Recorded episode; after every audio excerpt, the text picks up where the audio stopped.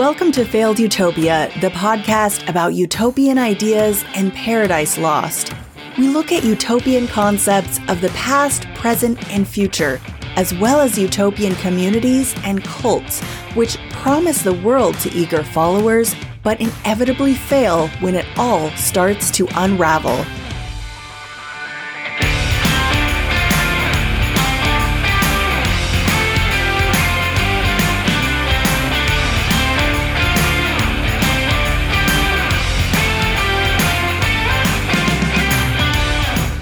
Colonialism and utopianism, as Thomas More coined the term, have been linked since the early 16th century, when European explorers began taking stock of newly accessible lands that would later become colonies.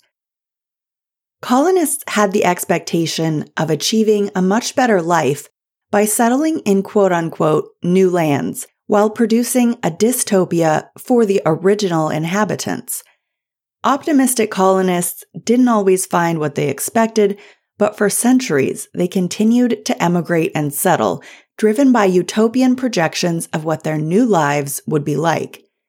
Today we talk about one of the first colonies in the New World and how it all went wrong. The Roanoke Colony was England's first attempt to establish a permanent colony in North America. First established in 1585 in what is now North Carolina, it was soon abandoned, but then resettled 2 years later in 1587. The first group of tragically optimistic colonists were naive and disrespectful of their new environment, engaged in incredibly unwise conflicts with the people who already inhabited the region, lacked competent basic logistical planning, and, in a phrase, were doomed to fail. The second group of similarly ill-prepared Roanoke colonists were left on their own for an alarmingly long time, while resupply ships were delayed by almost 3 years due to the very understandable distraction of the Spanish Armada. By the time English ships arrived back in Roanoke Colony in 1590, there was no trace of the colonists, except one word carved on a tree trunk: Croatoan. 400 years later, the mystery remains. What the hell happened at the lost colony of Roanoke? By the 1580s, the European race was well underway to trade with, colonize, and pillage West Africa and the Americas. England had fallen somewhat behind the Spanish and Portuguese in this unsavory competition to colonize newly discovered parts of the world. Queen Elizabeth I of England had contented herself to fund privateers, which were privately owned and manned ships commissioned by the English government to attack enemy ships to rob Spanish ships laden with loot from the Americas heading back to Europe. But in 1584, Sir Walter Raleigh finally convinced the Queen to attempt a settlement of colonists in today's North Carolina. Sir Walter Raleigh was an English nobleman, explorer, and writer who masterminded much of British colonization of North America. Later in life, he fell out of favor with Queen Elizabeth I's successor, King James I, and found himself imprisoned in the Tower of London and executed, like so many of England's colorful historical figures. But here in the 1580s, he happened to be a favorite of the Queen, so he had her ear. She extended a 6-year patent to establish a New World colony where the settlers would have the rights of English citizens. Raleigh honored the Queen by pledging to name the region Virginia, a nod to Elizabeth's nickname, the Virgin Queen. The purpose of establishing a permanent colony in this region on the coast of North America would be, first and foremost, to gain wealth for the crown by attacking and stealing cargo from Spanish ships and mining for silver and gold. But at the time, European explorers also sought the elusive Northwest Passage, a water route westward from the Atlantic to the Pacific Ocean, and a settlement here on the East Coast would be a good jumping-off point to search for it. The Northwest Passage was a treacherous and deadly maritime challenge that stymied explorers and claimed many sailors' lives, and wouldn't actually be conquered until centuries later in 1905. In fact, Sir Walter Raleigh's half-brother, Sir Humphrey Gilbert, drowned in a Northwest Passage attempt across the Arctic in 1583, just 1 year before the first expedition to Roanoke Island in 1584. And lastly, the English wished to put their new colony to use to convert indigenous peoples in the Americas to Christianity. As if any of us needed a reminder of just how messed up the colonial period was, the letters patent granting authority for the Roanoke expeditions read in part, "Discover, search, find out, and view such remote heathen and barbarous lands, countries, and territories not actually possessed of any Christian prince and inhabited by Christian people, and to hold, occupy, and enjoy forever all the soil of all such lands, countries, and territories so to be discovered or possessed."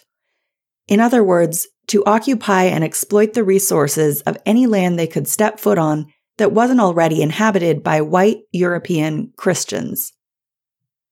So in 1584, an expedition to scout a location for a permanent English colony in North America set out with the Queen's blessing. This expedition is sometimes called the Amadas Barlow Expedition, after its two leaders.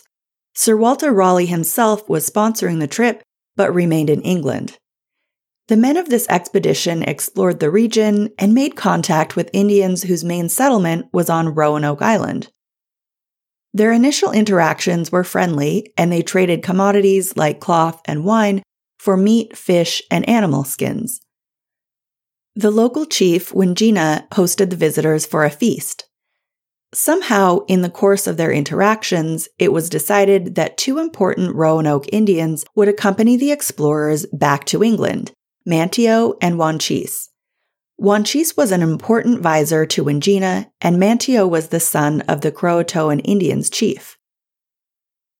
Back in England, Amadas and Barlow described Virginia as a land of prosperity, teeming with forests and wild game, and peaceful natives willing to trade and show them locations for mining vast deposits of the riches they so coveted. All this was enough to convince Raleigh and the Queen that this spot they'd found might be a good candidate for England to establish its first permanent colony. Meanwhile, Raleigh was hosting Wanchese and Manteo at Durham House in London, which was a mansion on the Thames River that was granted to Raleigh by the Queen.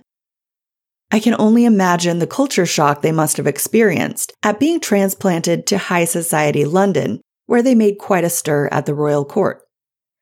During their stay in London, they were also learning English and teaching the mathematician Thomas Harriot, who'd been along on the original expedition as a navigator and mapmaker, their Algonquin language. And of course, they wanted to investigate the English and what their arrival might mean through the lens of their people's own understanding of the world and report back on returning home. Now, you might think this cultural exchange could have been the start of a beautiful friendship, or at the very least, a mutual respect between the Roanoke Indians and the English explorers. But no, Walter Raleigh continued to champion English colonization in the Americas up until his death, and conflict between Roanoke colonists and native people would ultimately be one of the major contributors to the downfall of the colony, not once, but both times.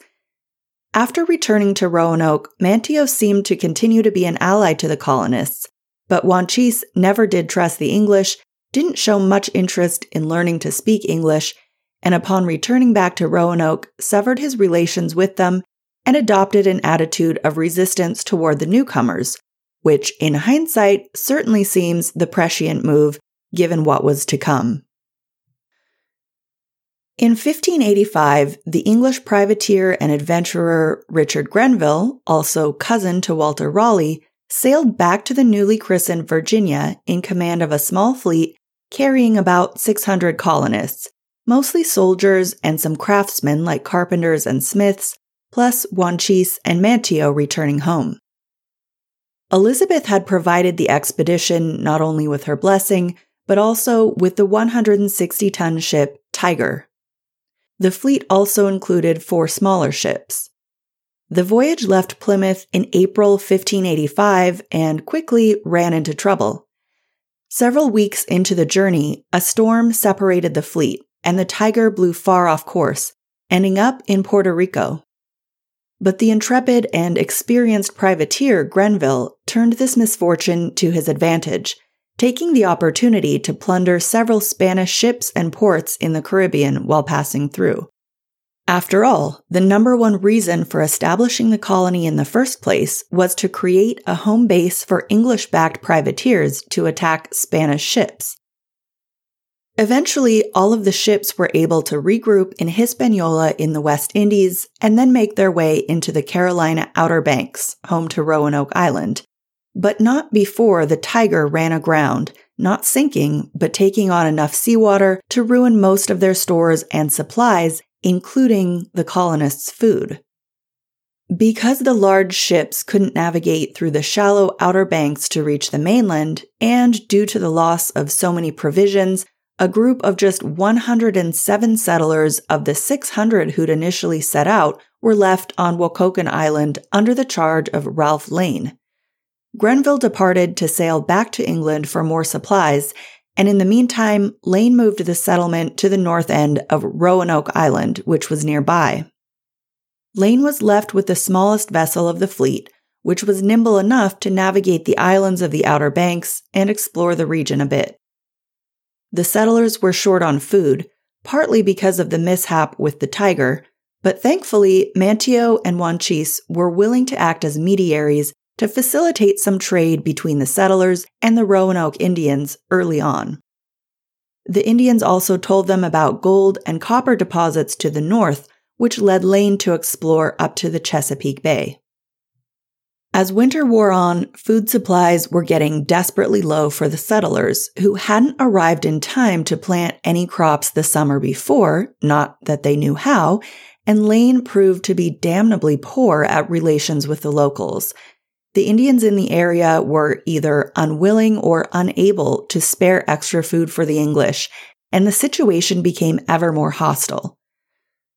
By now, the newcomers were spreading new diseases to the native population, and while some of the Indians might initially have interpreted the Europeans as having godlike qualities on their arrival, others, now including Chief Wingina, concluded that they were certainly no more able to control weather disasters and food shortages than the Algonquin gods, and would best be dealt with by driving them away or eliminating them, before they could continue spreading their pestilence and demanding a share of their food stores. The colonists did survive the winter and spring, but by June, Manteo warned Lane that the Indians planned to attack the colony. So Lane struck first in a raid that killed Chief Wingina. Fortunately for the colonists, before the Indians retaliated, help would arrive within a couple of days, when a large fleet was spotted off the coast, and it fortuitously turned out to be none other than Sir Francis Drake, one of England's most famous explorers, privateers, and slave traders. He'd just completed his circumnavigation of the globe a few years earlier in 1580.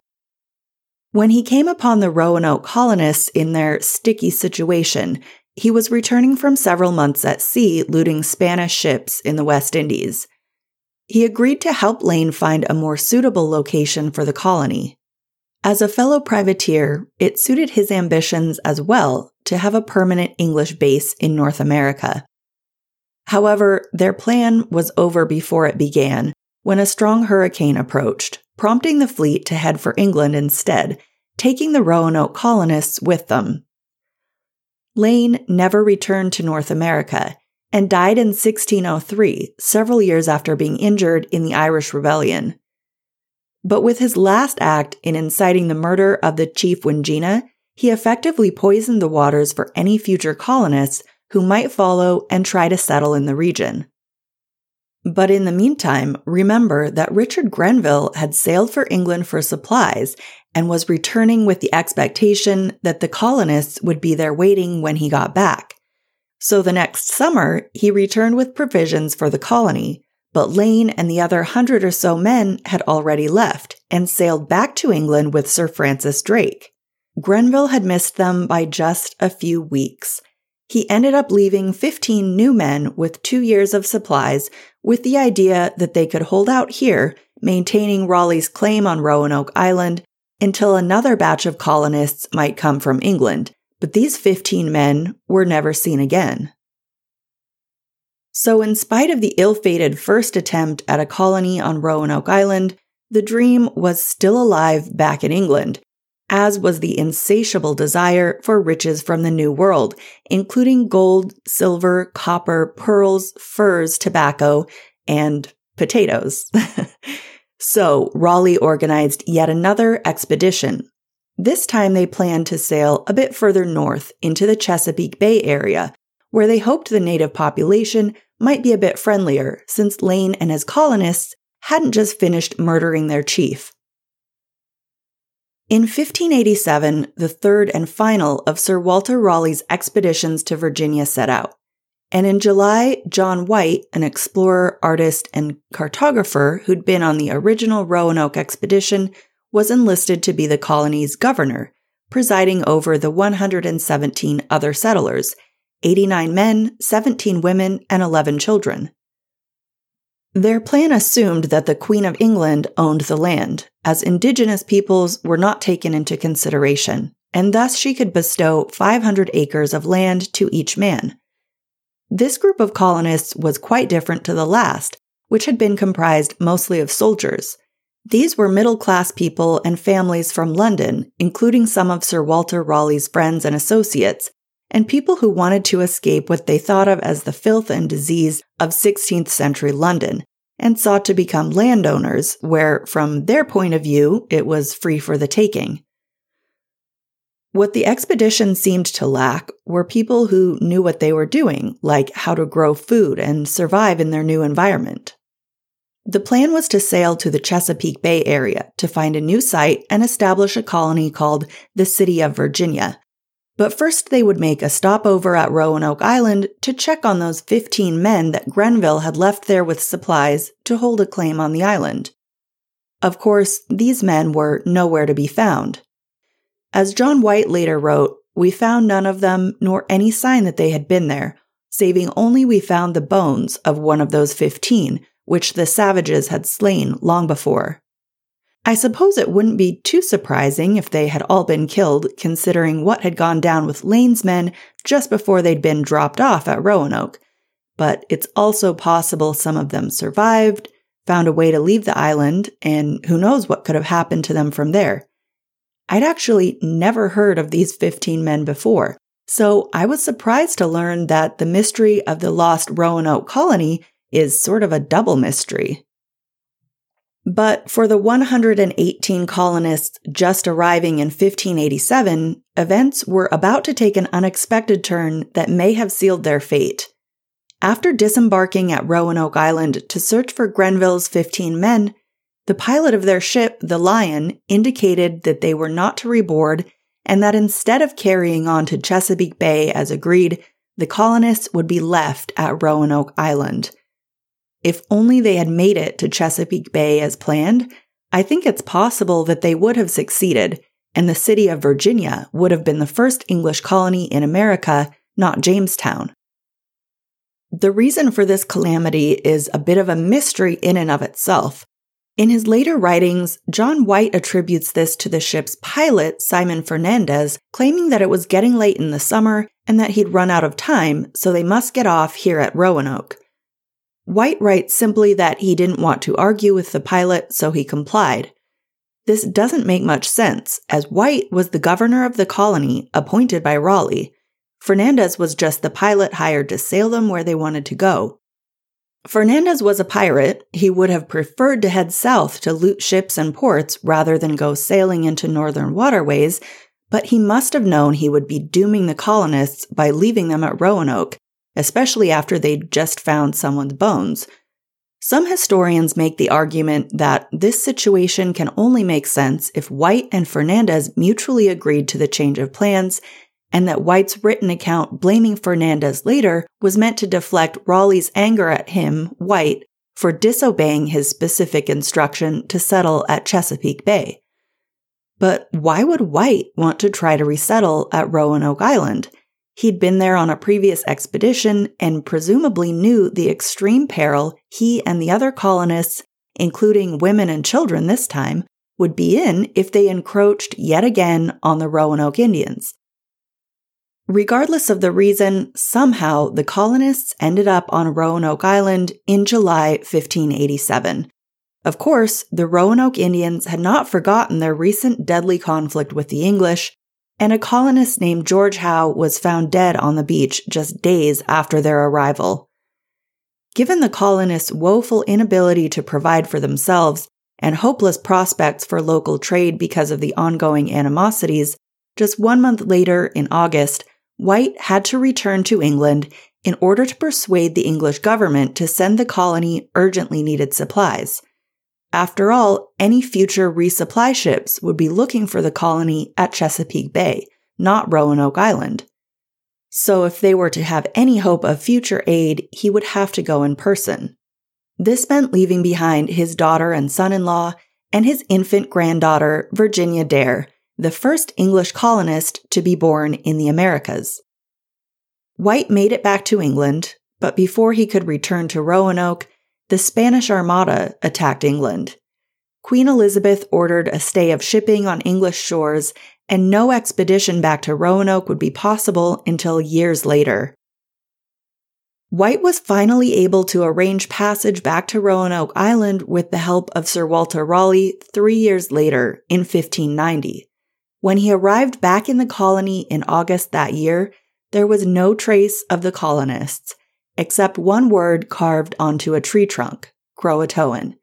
Or, in some accounts, Croatoan is carved on a fence post and the letters CRO on a tree. To this day, there is no definitive explanation for what happened to the lost colony of Roanoke. But there are several plausible theories. And for starters, it may not be as mysterious as it seems.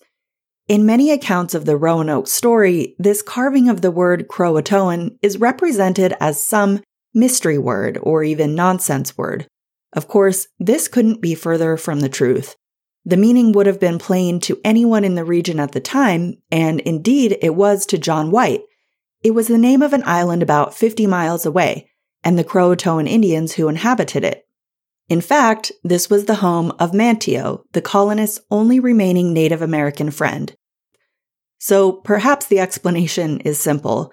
In fact, given that Roanoke Island hadn't been the planned location for the colony, moving had been discussed, and before White departed to England, he told the colonists that if they did move, to leave word by carving on a tree, and that if their move was made under duress, that the carving should include a Maltese cross. Given the Croatoan carving pointed him to a specific place not far away, and there was no Maltese cross, White had hoped that his daughter and granddaughter were alive and well, and made plans to sail to Croatoan Island and look for the colonists.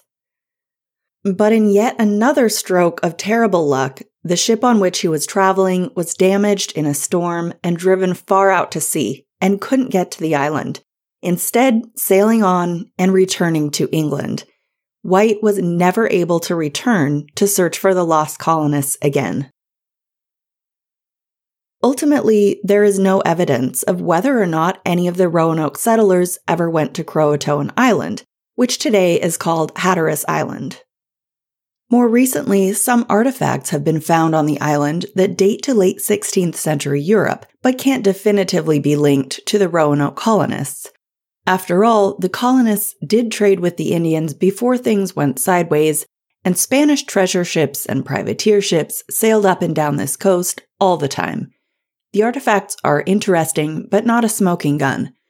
One hole in the Croatoan theory is that it seems unlikely any of the native tribes or villages would have been willing or able to take in over 100 colonists. They just wouldn't have been able to support that many people. Another theory with some possible evidence behind it is the X and Y sites. Discovered hidden on a 16th century map made by John White, the two sites both had fort symbols drawn next to them, which may indicate that colonists were aware of the locations and had hoped to build forts there sometime in the future. The sites have been investigated by archaeologists with the First Colony Foundation, and they've discovered a few artifacts, but again, nothing that could be definitively linked to Roanoke.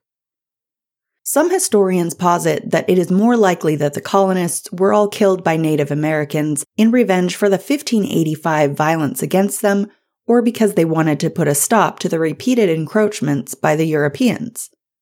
Still others say the colonists may have been wiped out by disease.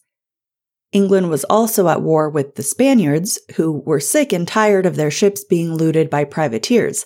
If they discovered an English colony in North America, they may have killed the settlers. And of course, there may have been overlapping factors.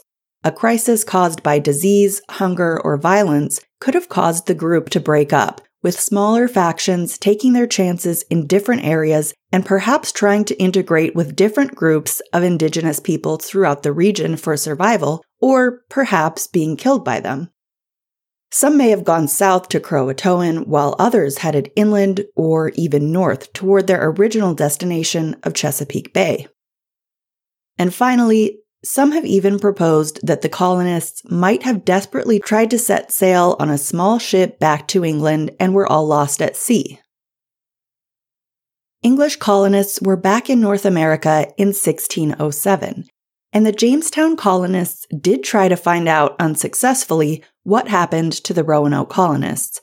They heard various rumors from Indians about light-skinned people living to the south, or that the Roanoke colonists had tried to settle in the Chesapeake Bay area but were killed by Indians. The Lumbee tribal history speaks of a few surviving colonists joining them, but nothing concrete has come from these stories then or now.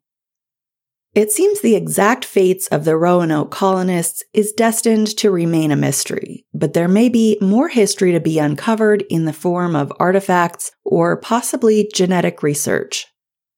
One barrier to studying the Roanoke colony itself is that no one knows exactly where it was. At one point, archaeologists thought they'd pinpointed the location, but it later turned out the artifacts they'd used to identify the spot dated later than the time of the colony, and likely were not associated with it at all. That's the location of the Fort Raleigh National Historic Site. Complicating matters is the fact that over the last 400 years, the barrier island of Roanoke has eroded and changed shape in the ocean tides. It's very possible that wherever the colony once was, it just might be underwater now.